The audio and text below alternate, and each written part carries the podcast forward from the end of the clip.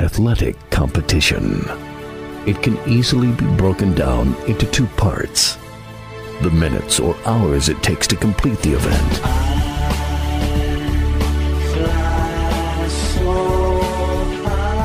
Then weeks, months, and years of joy or heartbreak.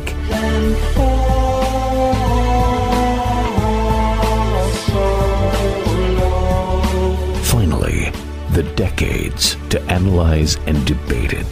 From the press box to press row, Donal Ware will break it all down for you with an in depth look at historically black college athletics, as well as the biggest news stories and newsmakers of the day. It's time to talk the talk with those who walk the walk.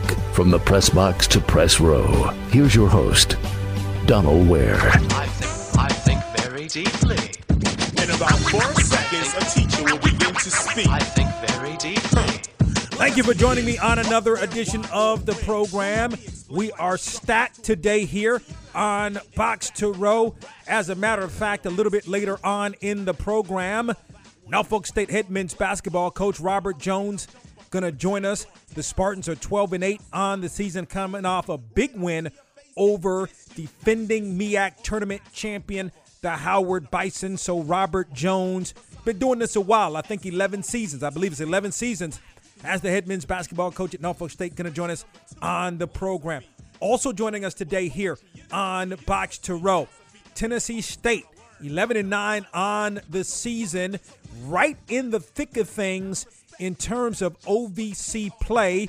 Brian Penny Collins, the head men's basketball coach at Tennessee State, going to join us on the program. The Tigers have won three straight basketball games. You look at this program, and I remember when uh, when Penny first, or Brian Penny Collins first got the job. Uh, it didn't go too well. Then the next season, the the Tigers were great, right? They they finished with a winning record. I don't remember the record, but but Brian Collins was named uh, co-coach, co-coach in terms of HBCU Coach of the Year. He shared it with, oh man, I don't I don't remember. Uh, it, it could have either been um, Johnny Jones or LeVelle Moton. I, I don't remember exactly who it was, but he shared that honor. And then the next year it went right back down. COVID year. Then he, he's built it back up. Sometimes things don't go the way you planned. It may start out great, then it goes. The question is, how do you regroup? Do you understand how to regroup? How do you change tactics? What kind of changes do you make? What kind of uh, different philosophies do you implement? And to make it come back to where you would like for it to be or to where it was. And I think right now you're seeing Brian Penny Collins get things straight with the Tennessee State Tiger basketball program. So he's also going to join us today here on the program. Conference championships in the National Football League this Sunday and the matchup between the 49ers, okay, and the Lions. And then in the AFC, you're looking at Kansas City and you're looking at the Ravens. The, the, look, that Ravens Kansas City game, I'm looking so much forward to that football game you t- you're talking about over the last, I don't know, four or five years. Arguably, I mean, when we think of Patrick Mahomes, I mean, he's he's you know, you think of him as the best quarterback in the National Football League over the last. Um, I mean, yeah, Aaron Rodgers going back several years won what? Aaron Rodgers won back to back MVPs, but I mean, so let's put it like this: top three quarterbacks in the National Football League the last four or five years in terms of Patrick Mahomes and in terms uh, of Lamar Jackson, who remember his MVP season, the only believe in the in the history of the National Football League, the only unanimous winner of the MVP award. And so this is sort of the matchup we've been looking towards, right? You see how the Ravens were able to get there. That was a pesky Texans def- uh, a pesky Texans team, but the Ravens did what they had to do. Look, I picked the Bills. I thought this was going to be the year for the Bills over Kansas City, and it was a it was a really good football game. Went back and forth. It reminded me of the the football game we saw a couple of years ago between these two teams. I think the difference was in this football game that fake punt that Kansas City tried. Yeah, I'm not going to say it cost them the game because if I, if I remember correctly, I don't think, I mean, excuse me, that the Bills tried in the fourth quarter. The Bills were down, tried a fake punt. It didn't work. Kansas City got the football back. I, I'm not, I don't know if Kansas, I can't remember if Kansas City even scored. If it did, it didn't score a touchdown. I, I, I can't remember. I don't think it hurt them as badly. But man, that field goal at the end, that uh, a 44 yard field goal in the kicker, right?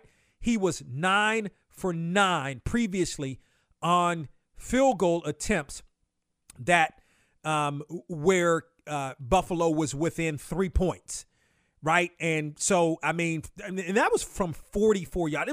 We're not talking about a 54 yard field goal. We're talking about 44 yards, and he couldn't get it done. And the Bills, I mean, it, they say it doesn't, and, and that's generally the philosophy. It doesn't come down to necessarily one play, it comes down to a couple of plays. I would argue the field goal miss was was I mean obviously it was much bigger because it prevented the Bills from tying that football game. But you know, the fake punt to me, nah, you know, but the field goal miss, that's pivotal. Like when it's time for the kicker, okay, in this instance, to do the job that the kicker is paying. And I'm not look, I'm not I haven't kicked balls, hadn't played in the National Football League. I'm I'm not saying that it's easy. All I'm saying is that was a real chance for the Bills to win that game, for the Bills to finally get over the hump of the Chiefs. And it came down to that, regardless of all of what didn't happen and what did happen that went well for the Bills or went against the Bills throughout the course of the football game. Those things happened. But when it was time for and or was an opportunity for the Chiefs to tie that football game. It did not happen, and the Chiefs fall and the uh, Bills fall uh, in that football game. So the Bills have to wait another year. Look, I think, I think the Bill. I mean, it, the Bills to me were primed to beat the Chiefs. The Chiefs, you know, brought it on offensively. Like the, the like the Bills defense didn't show up a whole lot, right? The uh, the in the Bills offense was was was a solid offense overall. Now it was an offense that did well in the first half, couldn't find its footing running the football in the second half as it did in the first. And maybe you can look at the Kansas City Chiefs defense kind of clamping down. Um, you know, I love look, I, I love the way that the Bills utilize utilize the, the, the talented quarterback situation because it is very it, you know Josh Allen is a rare breed, right? A guy that not only can throw the football a ton, has a huge arm. I mean, he tried to hit somebody. Was it? Oh, Diggs. And see, there are so many different. There's so many different um, things that happen in a course of a game. Now, I listened to in the offseason, right? Diggs wasn't happy. Okay. Um, he expressed his frustrations he expressed that he wasn't happy. The Bills almost had to really, as an organization, placate to Diggs, right? With Josh Allen even coming out and saying that some of the responsibility fell on him, maybe not getting him the football, whatever the case may be. And if you look throughout the course of the year, at least, you know, I didn't watch the Bills play in every game, but I watched quite a few games with the Bills and kind of kept up with what was happening with the Bills. And Diggs, for whatever reason, this wasn't a great season for Diggs overall. Now, maybe part of that is because teams double team. He's such a he's such he's he's a he's a great wide receiver. And maybe because he is that great, teams decided to double team him a lot, whatever the case may have been. Okay. And maybe that happened in the Chiefs game. But what I do know is that Allen, on a play that the Bills had to have, one on one coverage with Diggs, he dropped the football. Now, it wasn't the it wasn't like Diggs was running and the ball was to fall right into his arms as he's in stride. Okay. But it, it was a catch that not only a National Football League player should have made, and, and not just any National Football League player, but one of the preeminent, as we consider, one of the preeminent wide receivers in the National Football League. It's a play that a college player would have been expected to make. And it's a play that a high school player, I think, in my opinion, would have been expected to make. Yet Diggs drops the football. So, yeah, the field, and, and, and, and it is true, although in that moment, when the Bills needed the field goal, they couldn't get it. That said, that was a huge play in the football game as well. So, those are three plays in the game that I look at as to why the Bills lost that football game. You look at the 49ers in Green Bay. I mean, what did you expect? You knew the 49ers were going to win um, that football game. And it wasn't, I mean, you know, Green Bay came to play for as well as it could play, but just the sheer talent of the 49ers was too much for the Packers to overcome. Okay. Um, and the Lions. So that's the other game. The I, I actually, I actually thought that I, I picked Tampa in that game. I did pick Tampa in that game. Um, I thought that the Lions were the better football team, which is something about the way that Tampa had been playing, especially down the stretch. It was part and part of my reason for picking Tampa Bay was also because of the way that Tampa Bay handled the Eagles. Now I realize the Eagles are in, in a mess right now. I really it's still a mess. And I don't know how Sirianni's going to fix that as the head coach, but it's not it's not pretty, right? But I I thought that, and it didn't happen. Look, the Lions are a good football team, a really really good football team. Now, do I think that the Lions are going to win this football game against the um, 49ers? No, I don't think they will. You know, um, uh, but the Lions are are look the Lions the Lions hadn't been in an NFC Championship game since 1991, right? So the Lions are getting it done. And uh, you got to give uh, the Lions a lot of credit um, going up against the 49ers. I think the 49ers win that football game. Um, I'll, I'll let you know. I'll give you my prediction on the Chiefs and the Ravens. Still to come here on Box to Row. And thank you once again for making Box to Row a part of your day. Those listening to us on Sirius XM channels 142 and 84, and those listen that listen to us on our affiliates around the country. And, and then, of course, those that listen at boxtorow.com. Still to come here on the program, Norfolk State head men's basketball coach Robert Jones going to join us next. And still to come, Tennessee State head men's basketball coach Brian Penny Collins. More of Box to Row with Donal Ware is on the way.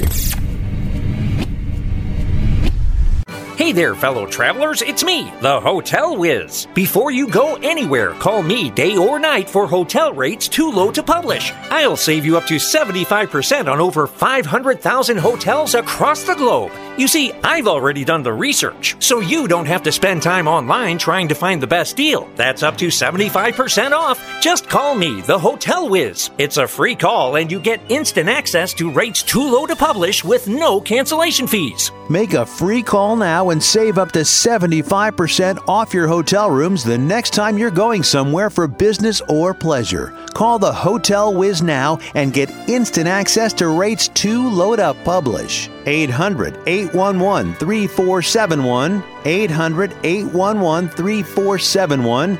800 811 3471. Call the Hotel Whiz right now for rates too low to publish at 800 811 3471 on last week's From the Press Box to Press Row with Donal Ware. The Browns had the ball. Flacco inexplicably throws the ball in the air. I don't know if he's trying to throw it away. The Texans intercept it. Browns get it back. The next possession, fourth and two, they're going for it. He telegraphs a slant pass, and it gets returned for a pick six. He could play well for a moment. I think he's a good backup. If you need somebody in a pinch, somebody that's got experience, somebody that's won a Super Bowl, he may be your guy in a pinch as a backup. As a starting quarterback, forget about it. He's done. From the press box to press row is one of the hottest sports talk shows in the country. Join Donal each week as he takes you on a journey through the world of HBCU sports and pro sports and interviews with top sports and entertainment figures. That's from the press box to press row each week on your favorite station.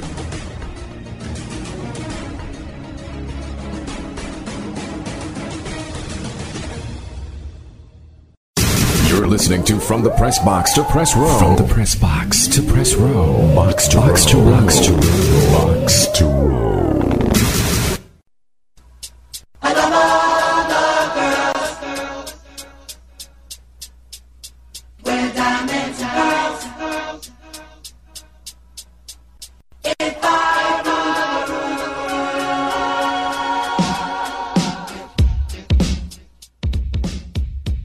Here on Box to Row.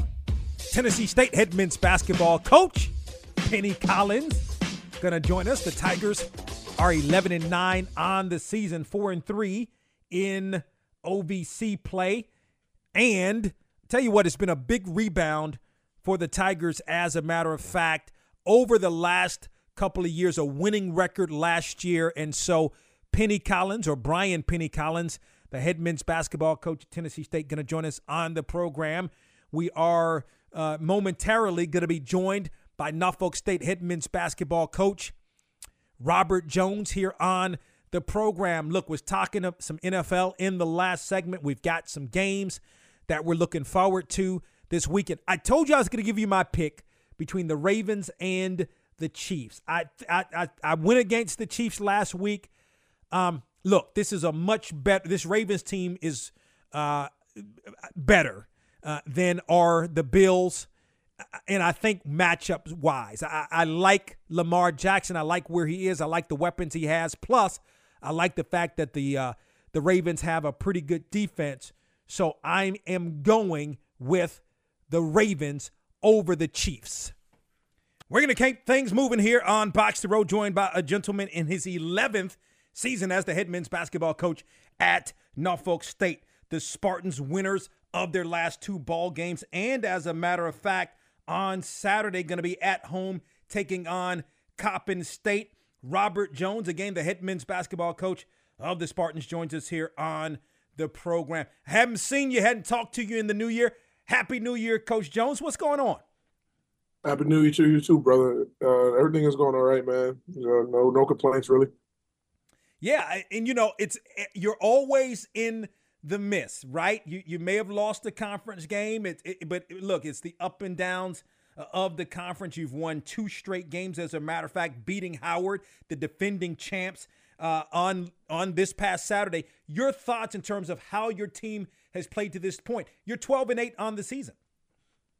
Uh, I think we played pretty well. I mean, we have the uh, best overall record in the MEAC. You know, we've had a tough non-conference schedules like most of the MEAC teams do have, but we've been fortunate enough to get some good quality wins. And you know, I know uh, you know the VCU's and Illinois States and South Dakota State was a really really quality win because they they picked to win their league, and um, you know a couple other um, wins we've got William and Mary things like that. So I think that um, uh, we've had a good non-conference slate, and now you know trying to get into this dogfight they call the MEAC conference, and hopefully we can come out on top of, of, of that as well. Yeah, VCU right up the road from you. I mean, that's a really, really good win as well. Tell me, uh, speak to me about the win. Your last win against Howard. They're the defending uh, tournament champs. They beat you in the championship, in the MEAC champ tournament championship game on last year. Your thoughts on that victory over Howard this past Saturday? I just showed a lot of guts that the team had because, um, uh, you know, people see the, the the article. And they're like, okay, you came back down from 15 and won the game, but actually it was like two times we came back. We came back from 15, cut to three, and then it actually went back up to 11, and then we cut it again, you know, down to win the game. So it was like we almost had two double-digit comebacks in one half, you know, to win that that uh basketball game. So you know, it's a credit to to these guys, and like just like you know, yeah, with 20 games into the season right now, but every game with a team that got eight new players is a game that's a new experience, you know. So it's like we're still learning and growing as a team. You know, there's no finished product by any means. We still got 11 games and hopefully another three in the scope to try to you know get to a finished product. But um, and even then, I guess you know we, are going to just be as best as we can be. You know, so um, it, it's definitely an experience that you know showing the guys that uh, something that we preach a lot that the game is never over until the buzzer sounds. But I think it really showed you know over the weekend that the game was never over. You know, like yeah, you're up 15, yeah, you're up 11. We know up 11 with six minutes left, five minutes left, something like that and the game is never over until that buzzer goes zero zero zero. So um, it just showed the guys that. Yeah, in 11 years as the head men's coach, of course, you had been there you know, as an assistant coach, some previous uh, assistant coach, some previous years, including that run uh, where you all knocked off Missouri in the first round of the NCAA tournament. Um, had you ever had eight new players? Yeah, we have. Okay. We have um, but the thing that's a little different, we, well, we had seven one time. Um, a couple years ago, we had seven. Actually, year 2000, I think 21, when we won the championship, I think we had seven new guys or something. But the thing is, it's a little different though, is that there wasn't a lot of continuity from the year before with this group. You know, like with that group, we still had like Joe Bryant returning. Uh, we had like the kid Devontae Carter return that year. So like it was some guys, some like pillars to really hold the fort down uh, and show the new guys the way. With us this year, it's been like, um, yeah, we got, um, you know, I think we had seven returnees, I think, or, or maybe we might have eight returnees as well. But it's like those guys um, weren't the the star power. Like they were kind of like the guys that were like on the bench, the role players. Some had very very limited roles. So really, with eight new guys and those eight guys, everybody's been thrust into a whole new role um, this season. So um, it's been totally different in, in that regard with the with the players. Robert Jones again in his 11th season as the head men's basketball coach at Norfolk State as he joins us here on Box to Row. Look, Coach Jones, I hadn't had a chance to talk with you. I got to take you back to December 9th, about a month and a half ago at Illinois State. Very unfortunate circumstances, a situation that happened. Your guys won the game. There was some racial epithets hurled at your players.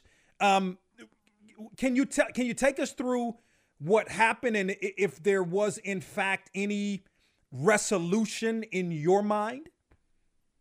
Um, the resolution was that we just, you know, kind of just moved past it. You know, really, it was no like um super resolution that was that was done. You know, I know they said it was doing an investigation about um what happened, and and they and, and to their credit, you know, someone from the administration actually did reach out to us like a week ago um, you know, but but my thing is that at this point, man, that's six weeks ago. You know, it's like, what investigation are you really doing at this point? You know, like, and and if you are, and and, and they probably all wanted to do one. You know, so I can't say that that they didn't want to do one, but it's like, what is it going to do? You know, at this point, you know, so um, you know, I think that they identified the two gentlemen that that um that that that said the thing. So hopefully those guys are banned from Illinois State games. Um, hopefully they, they you know they actually did that. I don't know for sure or not. But uh, I know those two, two guys have been identified. But um, yeah, it was an unfortunate situation. Um, hopefully, it doesn't happen to us again. You know, anytime soon. Um, and and hopefully, it doesn't happen to any other team anytime soon as well. Yeah, no, it's an unfortunate situation. Last thought on that. I believe after afterwards, you mentioned that you know it was you the coach didn't didn't make note of it. Um, you, I think you mentioned. You correct me if I'm wrong that you had no, really nothing to say to him. You, you, you really weren't going to speak to him any further. Do you still stand by that? In other words, was there a situation maybe that he wasn't aware? I'm just asking, I wasn't there, that he wasn't aware of actually what had happened?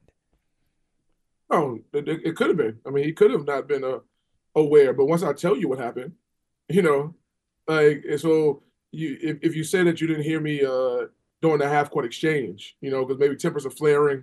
You know, you you feel whatever you feel in that moment. I'm trying to explain something to you. You don't want to hear it maybe at that point. You know, I get it. You know, we've all been in, I guess, arguments or, or, or fights or whatever the case is at some point in your life that you don't want to hear what the other party has to say. But then on the handshake line, when when things were a little calmer, and I and I'm telling you, you know what happened. I'm I'm giving you play by play of what because you can see the exchange that we had, you know, on a, on the handshake line. Like we're talking, like it wasn't as heated as the half court thing, but we're sitting there talking for like a good two minutes, you know, about like what happened. And I'm telling you, hey man, this is what happened. You know, now that you know, now that's the time to make things right. Because if you didn't know, okay, let's say you didn't know, that's cool. You know, you didn't know. Your flame tempers temper was going. You you know you riled up. You know you you know they were losing the game, so everybody's fired up. You know what I'm saying? I, I get it. but at the same time, now that you know you had a chance, like I said before, to come around to the locker room and say, "Hey, man, we apologize."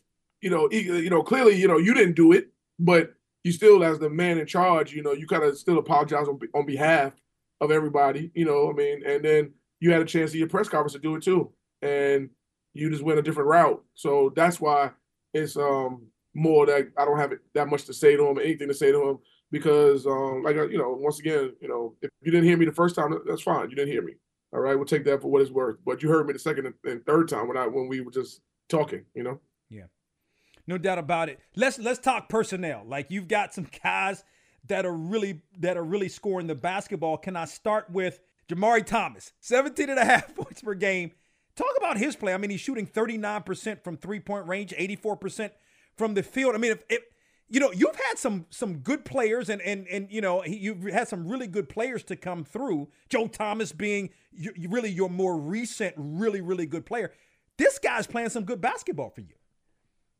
Yeah, yeah, yeah. And people could play, compare him and Joe Bryant all the, all the time um, about you know um, you know who does what, who's better, you know things like that. Because Joe is a guy that just that just left here and uh, you know, two-time player of the year. And Jamarii Thomas, Jamarii uh, T- Thomas's um, stats are very similar to Joe Bryant's stats. You know, I think they're just different players, man. They just, they just did things differently. Like, you know, Joe is like was a real smooth basketball player. He had like almost like an old man's game, but it was real smooth. You know, and he, and he could get a bucket at any point, and Jamarii could get a bucket too. But it's just like more like a herky jerky stop and go. Um, he's more athletic than Joe, but it's like he might not be as smooth as Joe was. Um, but he but he, he draws he draws fouls and you know does things like that. And like I always say, man, I don't care if you know you could be real smooth like Joe, or you could be like a you know a foul drawer like Jamarii. You know, if the production is the same, the production is the same. I'll take it either way. You know, so um, he's he's come in and he's done a great job of like filling those uh, Joe Bryant shoes, which is you know tough to fill. Hold the line for me one second. We're talking with Norfolk State head men's basketball coach Robert Jones here on Box to Row. The conversation with Coach Jones continues on the other side after this small pause for the cause. This is Box to Row. You're listening to From the Press Box to Press Row. That is the voice of Kevin Durant. I'm excited I get to play for them. They support us in everything we do. You know, it's a joy to, you know, go to work and, and know that you're going to be, uh, you know, they're going to cheer for you as loud as they can no matter who you're playing. Michael B. Jordan. And, and I, I think it's a testament to, you know, what HBCUs mean to people you know, and, and, and, and having that community and culture and shining a light on the universities, you know I'm saying, in a real way and creating a pipeline from these kids in high school and making them feel good about wanting to land at HBCU. We have high, you know, high, high talent. Um, and often it's gone and shipped out to other places. It's never poured back into the community. So if we can create an environment that's cool and a beacon of light and people want to feel like they want to be here. And so putting it on the national stage is really big. You know, most of the time these kids don't get televised games. You know what I'm saying? So be able to put them on Turner in a real way was really, really important.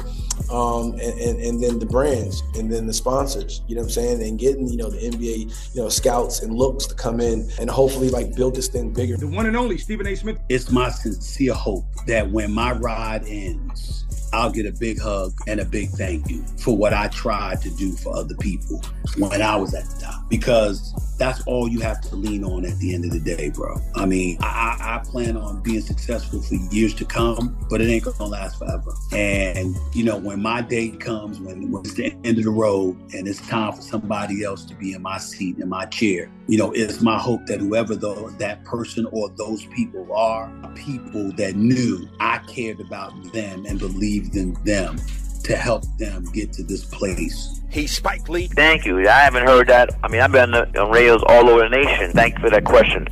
I'm a third generation Morehouse man.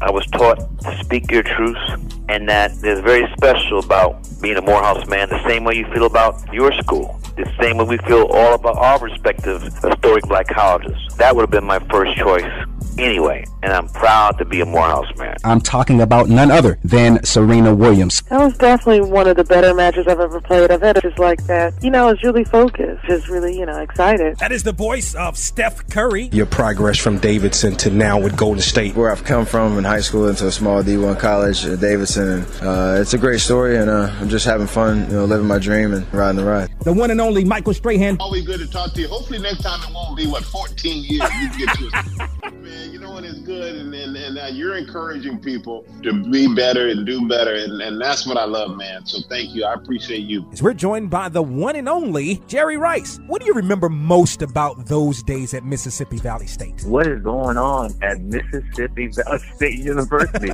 Why are these guys putting up unbelievable numbers? And that brought awareness to the school. And after that, I got drafted to the San Francisco 49ers. Dave Roberts, manager of the LA Dodgers, to be person of color and be the manager of the Dodgers. What does that mean to you? I think the first thing that comes to me is responsibility. With recency and kind of the social, the racial issues that we're having that have really come to light, which is, I believe, are good things. I think that it's a responsibility for me to be the first manager of color for the Dodgers. There's not many of us in baseball to do things the right way, to hopefully give other people of color opportunity. Hopefully, it just paves the way. So I think that for me, I, I definitely look at it as responsibility, but something I'm willing to undertake. Snoop Dogg is on the mic. Pay attention. Oh man, thank you for having me play in a real way. I mean, I'm so honored. Snoop Football League has done so many wonders. We got over 200 kids that have graduated from high school. We have over 50 kids that have gone to Division One. NBA All Star Chris Paul. That was great to bring it back to Winston Salem State University, uh, Black College. Something that my city had never seen before, may never see again, and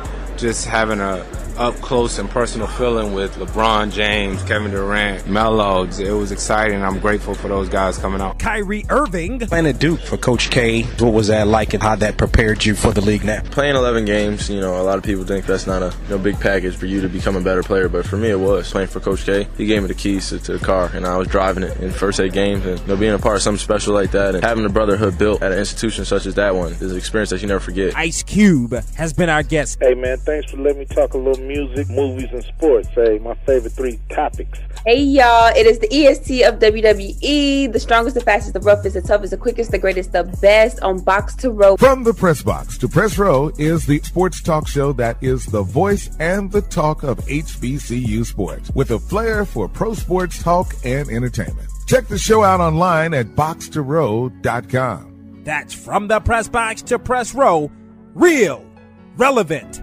radio. We're talking with Norfolk State head men's basketball coach Robert Jones here on Box to Row as we continue the conversation. On the other side, Coach Jones, we were talking about some of those really good players that you had coming through, the personnel you have right now. And of course, you look at a guy like a Joe Bryant from last year. You look at a guy like a Pendarvis Williams. You really had some really good players to come through that program. Um, the, the before I even talk about Coppin State, the MEAC, eight teams in the MEAC. Um, you know, tough competition. Um, you guys were right there last year, as I mentioned, with Howard and so forth. You know, just your thoughts. You've been in the MEAC now as a head coach now 11 years. Your thoughts maybe as to where the MEAC is competition wise. Um, I think uh, the MEAC is probably tougher now. Um, and, and people might not understand that you know, but because it's like okay, it's, it's, less teams or whatever the case is. So yeah, your odds of winning a championship has increased. You know that, that that's that's a fact. That's just regular math, right? Um, but it's like the teams are like better now. You know, like I think some of the the teams before there was some fluff a little bit. Now, granted, you lose a team like Hampton A and T, which was traditionally good you know, things like FAMU was up and down, but it was, you know, good. Bethune was just, you know, okay here and there and stuff like that. But, but you, you know, I think that when it was 13 teams, for real, I don't know why it was like that. It's like that 12, 13 seed really wasn't any good. You know, you know, you can almost chalk up some victories against those 11th, 12th, 13th teams, you know.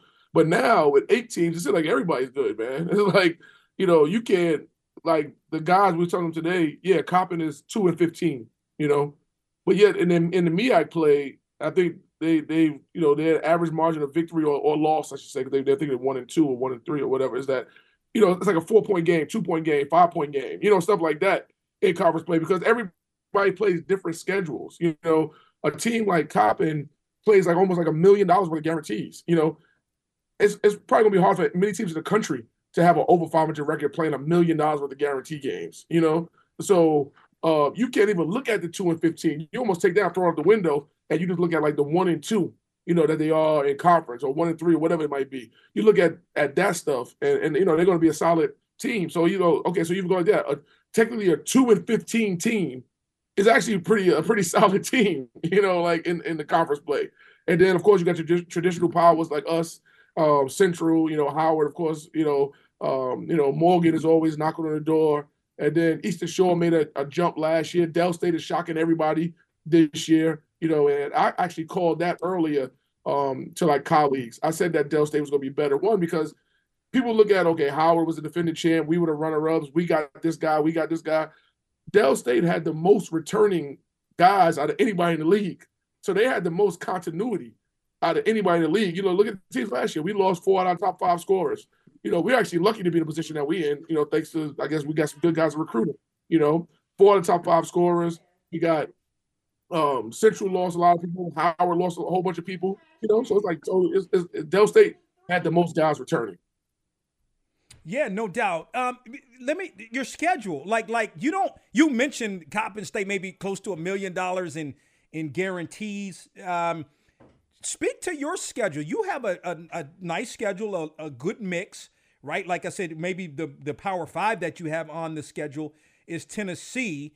But kind yeah. of speak to how you schedule, how you made out your schedule this year. Not a doesn't seem like a whole lot of guarantee games. Yeah, I mean, for us, uh, it's, it's more guarantee games than people think. You know, some of those games on there were guarantee games. We were just fortunate to win. You know, so uh, like VCU was our biggest guarantee game. They they gave us eighty five thousand dollars. You know, like just because it was up the road, like they, that still was a guarantee game. Our biggest one. They gave us more than Tennessee gave us. You know, like Tennessee was eighty thousand, even though Tennessee is you know clearly the better team. But VCU was our biggest financial guarantee game. You know, um, so like Illinois State was a guarantee game. You know, that was a seventy thousand dollar guarantee game. Uh, even though we lost, you know, Stony Brook was a guarantee game. That was thirty five thousand dollar guarantee game. You know, so like, and, and, I know I'm missing a couple, so one or two more. Wichita State was like an eighty five thousand, eighty thousand dollar guarantee game. You know, so with us, yeah, we're in a different financial space that we don't have to do a million dollars worth of guarantees. You know, and stuff like that. Like, you know, we our number is way lower than that. Um, but you know, it's still around that three hundred thousand range that we have to to bring in. But once again, that makes a huge difference because seven hundred thousand in guarantees is like another eight, nine games that you're probably going to lose. You know, so we play our guarantee games, and then that eight or nine games that other teams like Coppin will probably lose. Now we can schedule like opponents. We can schedule your William and Marys. We can schedule the, the Hamptons. We can schedule uh, teams like that. That now we can go out and now compete. We go to we can go to Paradise Jam, you know, and and play against Gulf Coast and those guys, stuff like that. So now we can, you know, we can take advantage of that and beat some of these mid majors to get us the record that we that we have and and and the, the rankings and you know like we're like 60 70 points ahead of everybody in like net rank NCAA net rankings and things like that because of beating VCU because of beating Illinois State because of beating William and Mary you know those guys like that. But other teams in our league don't get that same opportunity because they have to play you know all these guarantee games. Does this team where it sits couple more thoughts. Robert Jones the head men's basketball coach at Norfolk State. Again, it, the season's not complete. You're 20 games in, a little bit more than halfway through the season, if you will. You still have yeah. tournament and po- possibly some basketball after the tournament. So about halfway, we'll say about halfway. Yeah. Does this team, where it sits, remind you of any of your previous, you know, 11 years as the head coach? 10 years, I should say. Uh, not not really. You know, I think this team that I have we might not have like it's like a lot of times my teams are like top heavy. We're like we got like really like we got three, you know, usually got three or four like really good players, you know, that you gonna have to you, know, you're gonna have to deal with those three or four players all night, right?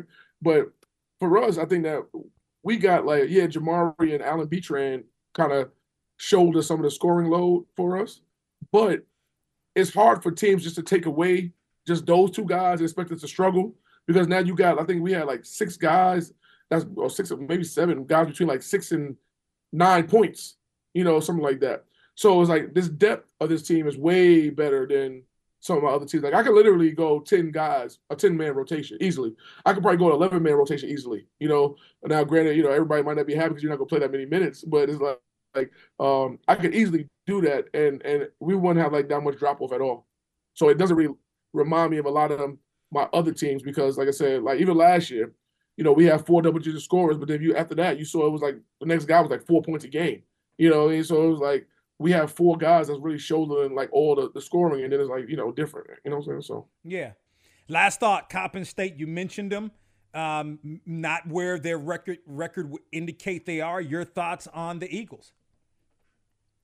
I mean, exactly what I said, man. I think they're, they're you know better team than two or fifteen. You know, um, you know, I think their record is deceiving. You know, I know a lot of people might think I'm crazy when they when they look at this or see this or hear this or whatever the case is, but um, you know, everybody's schedule is different. I'm gonna keep re- reiterating that, man. Everybody's schedule is is is different. You know, Coach Stewart's schedule, what he has to do for his institution and his, and his athletic program is totally different than what I got to do. You know, we in we in two two different financial spaces. You know, and and that's stuff that people don't fully um under, under, understand. So I do think that they play extremely hard. You know, they're tough. You know, uh, but it's like with them, their their brand. I mean, they almost restarted the program. You know, after you know the, the previous coach is not there anymore. It's all new guys. They're restarting the program, putting in their own culture, their own system. So um, year one sometimes is always a tough year. Uh, so this is a team that we cannot like just look past, right? We we can't just say, oh, they're two and fifteen, we're twelve and eight. You know, this is this is an easy one. No, reason why you're all in the same conference is because you're you're you're. You know, this is why we're not in the Big East because we're not like none of the teams in the Big East. You know, like we're all in the because we're a like team. So if you're in a like opponent, that's always a 50-50 game. So we got to be ready to play. Um, it's going to feel good to be home. I'll tell you that much. You know, we got our next, uh, I think five out of six at home, which is feels great because we were the only team in the MEAC to play our first three games on the road. So to come out with a two and one record, being the only team to play three games on the road, uh, and we actually, you know, as you know, probably could have been three and zero. You know, the ball would have bounced a different way for us at Central. Then um, that that's going to hopefully bode well for us with five out of six at home. I, I said last thought, but I, I, really mean it this time because I think what's interesting is, you know, uh, all the teams had a 12 day gap. Um, you chose to play a game uh, against uh, VUL, which to, which to, kind of to your point about the money games. Now it allows for you to give a little money to play a game like that. How much did that help you? Oh, a overall and B going into the Howard game. I think it helped us a lot because it, it kept a game rhythm, right? You know, like practice is practice, and I think also at this at this stage when you're in late January, about to hit February, you know, the kids won't tell you, but they're probably tired of practicing to a certain extent. You know, you want to try to keep the guys going and try to tell them that we got to keep going and keep getting better, keep sharpening. But you know, these kids, I was a player at one point. You know, like you want to you want to play these games, right? So to have these 12 games, I think it was, it was going to be a 10 day break or 11 day break if we didn't put that game in um, that would have been torture for some of these kids, you know. So what we did was we said, okay, we're going to play against VUL.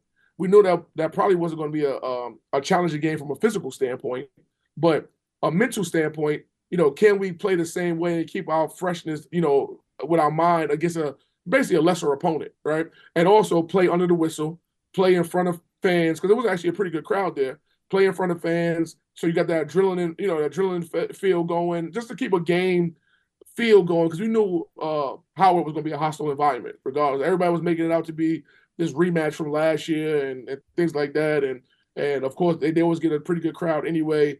Um, the thing I told my guys that this is a rematch of nothing because a rematch is like boxing, right? So me and you have, you know, you take the heavyweight title from me. You know, you know, I, I get a rematch. I beat you. I get the title back. That, that's a rematch, right? You know, it's like I get it back. Like us winning that game the other day, you know, that did nothing but just give us two wins in me. Like we didn't get the title back, right. you know. So it's kind of hard to say. And they lost so many guys from that team.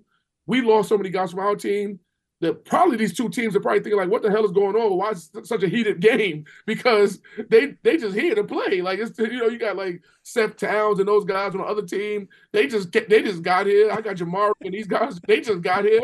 No one talking. No one know the hell were talking about a rematch. Like you know, like you know, like so I told I told the guys pretty much exactly what I told you. Like, hey man, this is not a rematch, man. Like we didn't. Yeah, we beat him, but we didn't get the title back.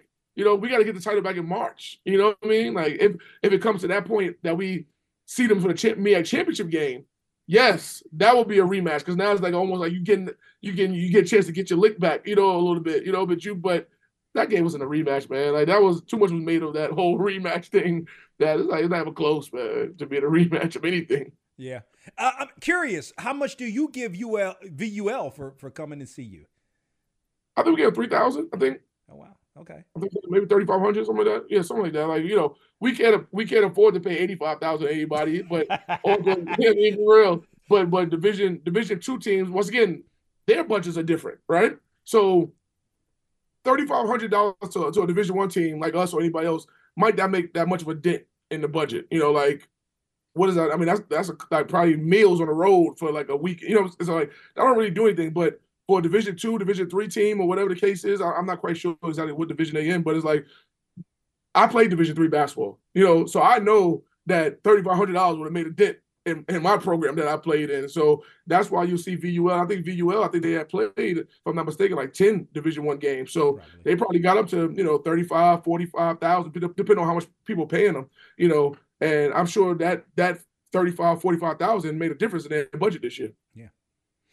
Again, 11 seasons as the head men's basketball coach at Norfolk State is Robert Jones. His Spartans are 2 and 1 in MEAC play, 12 uh, and 8 overall, and the Spartans are at home as a matter of fact, uh, Saturday against Coppin, Monday against Morgan State, the Baltimore trip. As Robert Jones joins us here on Box to Row. Coach Jones, look, man, appreciate you always keeping it real as you do with us. Continued success to you and the Spartans. Thanks, brother. Appreciate that, man. Anytime, Coach Jones.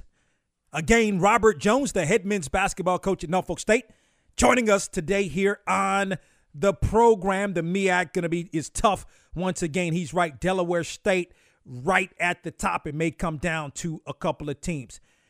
Brian Penny Collins, the head men's basketball coach at Tennessee State, is up next. The old Renaissance is the new Renaissance, standing on tradition while embracing the spirit of distinction. This is the Harlem Brewing Company uniquely crafted beer brewed to deliver a taste, a sound, and a feeling that can only be described in one way Harlem style. So come and take a trip on the A train with our Harlem Sugar Hill Golden Ale and our Harlem Renaissance Wit Beer, the neighborhood original.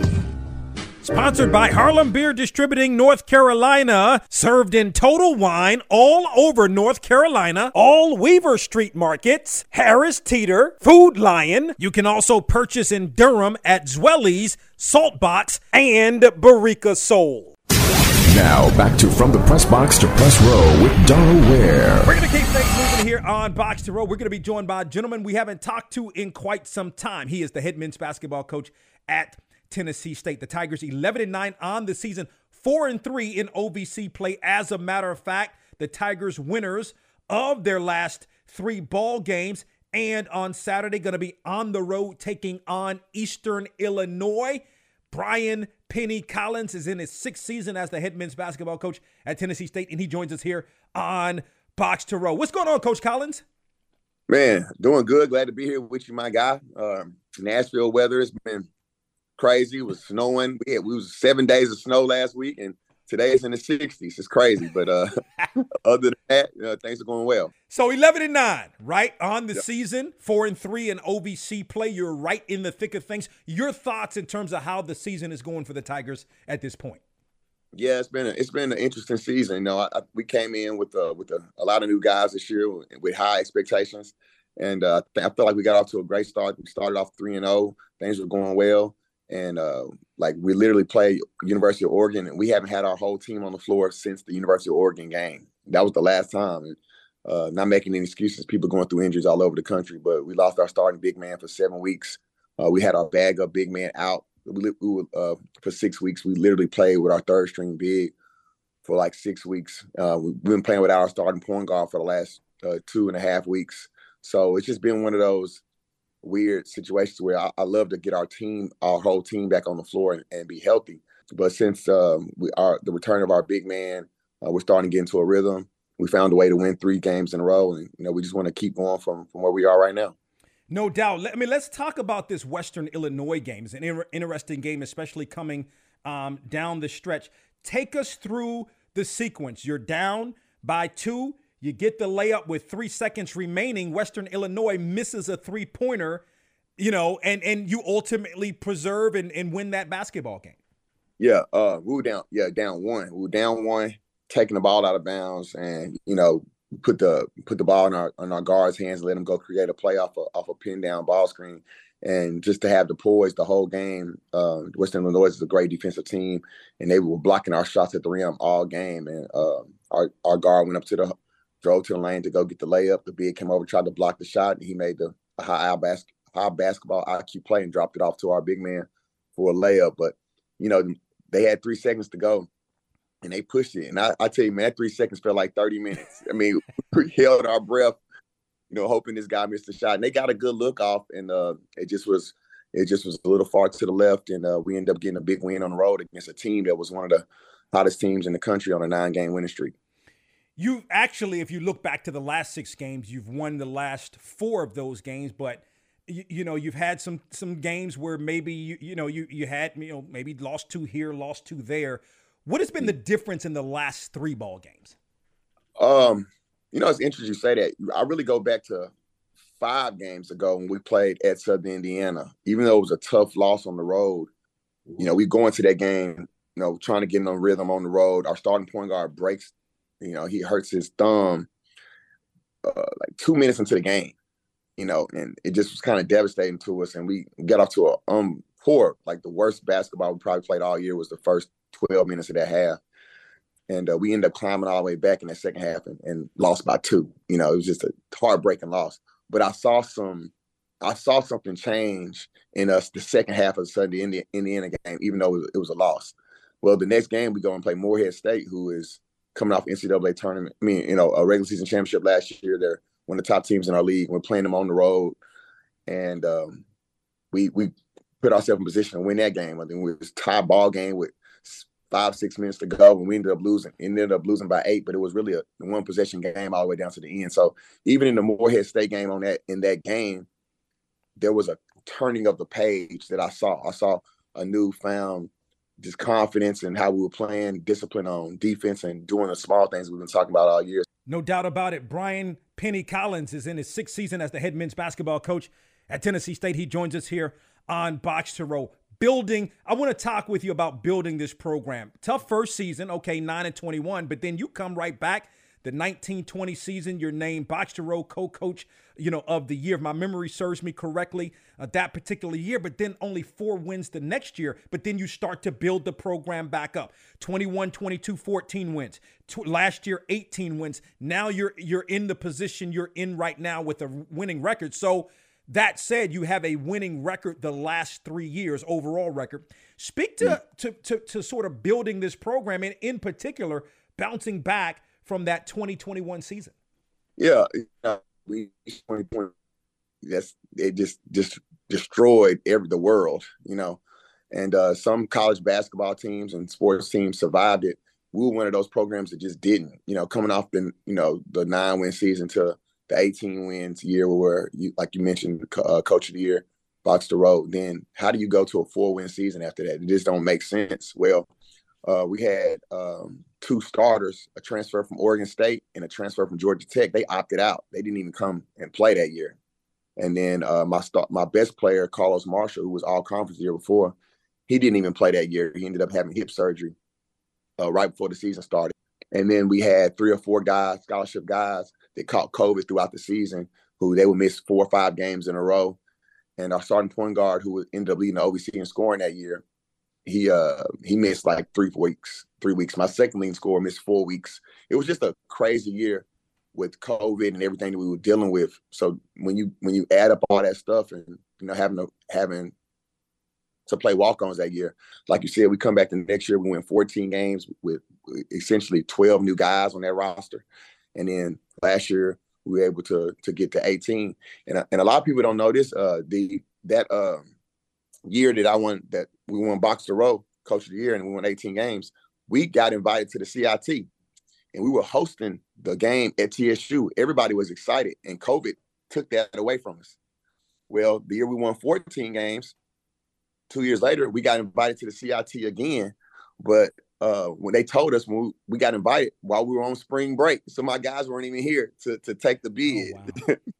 and then last year we got invited again to the postseason, and um, just from a financial standpoint, didn't make sense for us to go. But we've had some some really good uh, postseason opportunities that COVID and bad timing has taken away from this team, and I I really do feel like the where we are right now um, in this where we are in this program. And like you said, we're building it. We we we, took the hit, had to start back over after COVID.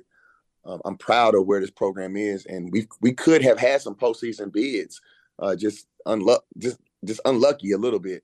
But you know, our main goal is to get this team to a OVC championship and get to the NCAA tournament, which TSU hasn't been to since the early '90s. So that's always the goal, and we're going to continue to push forward to try to get there. Of course, the head men's basketball coach at Tennessee State is Brian Penny Collins. In his sixth season, he joins us here on the program. Coach Collins, how have you been able to kind of navigate the whole transfer portal world in terms of retaining players, going to get players to replace players that may have left to go to the portal? How, how have you been able to, you know, kind of navigate that? It's different. It's a different world. Um, it's it's stressful. You know, that's why you see a lot of these legends getting out of the game now, especially when you when you toss in the NIL. It's, it's really became the wild wild west now. You know, uh, you got to recruit all year long. Uh, in the spring, we got to you got to re-recruit your own team to try to get guys that you know to stay. Bigger programs try to come steal some of your guys, uh, but it's a revolving door. You know, you, you can't get your feelings in it too much because if you lose a guy that you you know you've been cultivating and training them up and, and getting them stronger and getting them bigger, then they can go leave. Then uh, the good thing about the portal is that there's you can get somebody else from somebody else's program. But uh, you got to be careful though. You know, like every everything, it's not always great. You know, so you got to do a lot of research, a lot of talking to coaches and and uh, the people around the kid, trying to get the right person in. Um, and and a lot of coaches are going that way, but we're not always right. You know, I, high school high school kids and JUCO kids are again this the raw end of the deal right now in recruiting because uh, because a lot of college coaches are going for the, the 22 year old that's got experience versus the 18 year old who you got to uh, wait maybe wait for him to develop and sometimes we're not always getting that right but at the end of the day it's it's it's a it's a different world uh, the coaches that are able to be flexible and understand this new world are the ones that are going to last and you know I, I just feel like my JUCO background is really helping me in this. You know, having guys for one year and they're gone, two years and they're gone. Like you got to be able to get a group of guys into programming and get them to love each other quick and buy in quick. You know, that's the new great coaching uh, check you got a feather you got to have in your hat. The ability to be able to bring guys together quickly because you're going to have it's the new norm is you're going to have six six to eight new guys every year. That's that's not ideal for on this level because you want to continue to uh, build guys and you know see that guy grow from year one to year two to year three to year four. That's not always happening in this new generation. You've got seven guys that are averaging seven points or better per game. Four guys that are averaging in double figures, led by Christian Brown. Speak to the personnel. And that's a to me that's a good balance in terms of uh, a scoring where you're averaging uh, in excess of 75 points per game. Yeah, um, and that comes from just you know, really harping on the offensive end, not caring about who gets the credit, you know, sharing the ball, uh, having talented guys that, that, believe in what we're trying to run offensively. And because um, that could be the gift and the curse. Sometimes you can have a bunch of guys averaging, you know, that seven to seven to thirteen, but no real alpha. Uh, or it could be the gift in terms of, you know, they're sharing the ball nobody cares. So for us right now, it's been great. Um, I think it makes us dangerous. Um, we got guys like currently EJ Bellinger and Jalen Jones EJ's average, our second leading scorer coming off the bench. Jalen Jones is a potential guy who can win freshman of the year coming off the bench. He's averaging double figures as a freshman. No doubt. And then your thoughts on the road this Saturday at Eastern Illinois, some of the challenges that Eastern Illinois present? Yeah, the OVC is a frying pan. You know, every game is going to be tough, especially when you're going on the road. EIU is, you know, Marty is, does a great job with his team. Uh, I think they won nine games last year. They've already, you know, got got to that point already. Uh, I think this is his most talented team. Uh, they're deep, they're physical. Actually, have one of their former players on our team, Kenyon Hodges. So it's going to be a little bit of a homecoming for him. But uh, I'm excited about it, and we're going to do whatever we can to try to find a way to get four wins in a row. No doubt. Speaking of uh, Hodges, one of your your guys that is uh, one of the um, the double figure scores for you, so I know that's going to be motivation uh, for him. Brian Penny Collins, again in his sixth season as the head men's basketball coach at Tennessee State, joining us here on Box to Row. The Tigers again at 11 and 9, 4 and 3 in OVC play, right in the thick of things. Coach Collins, great to catch up with you, man. Continued success in all you do. Man, appreciate it. It's so good to see you again. It's been too long. Uh, anytime you call, you know, I'm always going to come on, man, and keep doing what you're doing too, man. We really appreciate it. My time is about up. I thank you for yours. Thank you to Brian Collins, the head men's basketball coach at Tennessee State. to Robert Jones, the head men's basketball coach at Norfolk State, for joining us today here on the program. For more information on Box to Row, log on to our website, boxtorow.com. And always remember to support those that support Yo Box to Row is produced by DW Communications. Get the best of me. Look, I don't mean to frustrate.